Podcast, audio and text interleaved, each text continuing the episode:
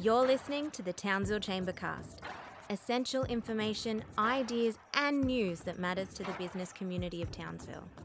Ahead of the federal election, Chamber CEO Ross McLennan sits down with Greens candidate Scott Humphreys.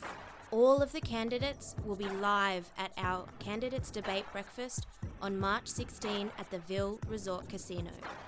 Tickets for the debate are now live and can be purchased on our website www.townsvillechamber.com.au/events. Thanks, Claire, and thanks, Scott, for joining us here on the Townsville Chambercast. Well, putting your hand up to run for politics is one thing, but in 2022, I must say, it's a very brave move with everything that's going on. So you must be pretty passionate about our beautiful town and our beautiful federal seat of Herbert. So, Scott, tell us a little bit about yourself. Tell us why you've put your hat into the ring. Well, first off, thank you for having me here. I'm not a politician. I'm an everyday guy. I work two jobs in security here in Townsville. I spent my entire life trying to help this community, whether it was through public health or my current employment with security or running for office. I've believed in the spirit of Townsville that we've seen through the floods and other disasters and the hardworking, reliable people that make this town what it is. With the election being such a pivotal moment in this history of the country, I want to do everything I can to give the people of Australia a government that's going to do their best to help small businesses embrace new opportunities and grow, not just give legislation and policies to their biggest donors. So I guess it's interesting you talk about policy, because policy is something we love at the Townsville Chamber. Nothing like a good bit of legislation or a good bill on a Tuesday evening. But recently we've done a fair bit of work around insurance. That's a big issue with household costs and attraction, getting people here, and it's one of the reasons we went after it so heavily. But there's other major inhibitors up here. Tell us a little bit about what you'd like to sort of hone in on, target if you're elected here in the seat of her. So one of the biggest issues I can see here in the seat of Herbert is the power of energy. I'd like to hone in on cheap energy sources. The linchpin to basically reviving manufacturing in the area is cheap, renewable, grid-scale energy. Just have a look at some metals. I mean, they've built the third largest solar farm in the state. They haven't done it for fun. They did it because it drives their power costs down.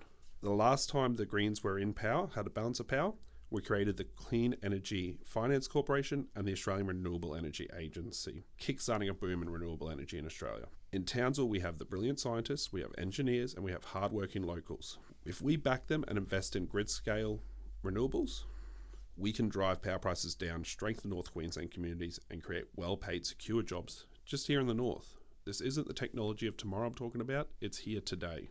If we have genuine investment from the federal government.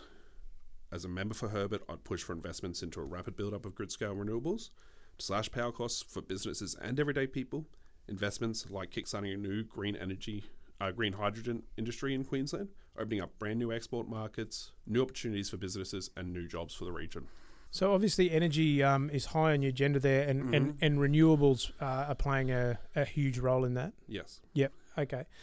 So I guess it sort of builds into another question of ours. We're seeing the federal government trying to do things in all parts of Australia, different yep. parts of Australia, and obviously we've got three levels of government in Australia, and quite often our businesses refer to that as red and green tape. That sort of rhetoric sort of often comes through, but with 82% of taxation obviously collected by the federal government that has to be redistributed, what sort of ideas have you got for streamlining those complexities to make some of these things you're talking about realised? Yeah, I absolutely get this struggle that businesses face with this red and green tape. My family operated a servo here in Townsville for 8 years over on Ingham Road. Right as, a lot of new regulations were coming in on the fuel industry, auto air conditioning industries, drove our prices through the roof without a profit margin changing. But those regulations were brought in for a reason. They were brought in to keep people safe, both staff, customers, and the environment and community you work in. The main thing the Greens are going to try and do is level this playing field for everyone. So we're going to give a bigger focus onto small business by lifting the burdens that they face and by making sure that we're not making our choices solely based off large corporate donors that we don't accept. We can do this by making TAFE and university education free, making it a lot easier to get apprentices through their training, making it a lot cheaper for businesses to take on new people. We can also help by making Medicare actually universal, meaning that staff aren't pushing themselves to keep coming into work because they're worried about how they're going to go pay for fix their teeth or go see someone when they need help. They're able to just do it when they have to and come back and continue doing their job. So is there anything else you want to... obviously, we've got the breakfast coming up on the 16th.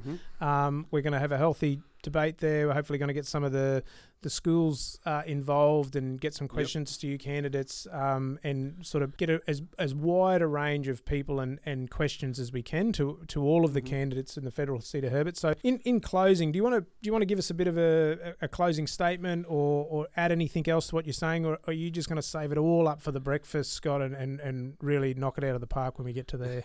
I'll mention a little bit more. Yeah. Basically just highlighting the fact that the last time the Greens had a balance of power in Parliament, we were the most effective government that has been in Australian history. We passed more legislation than any other government before or since.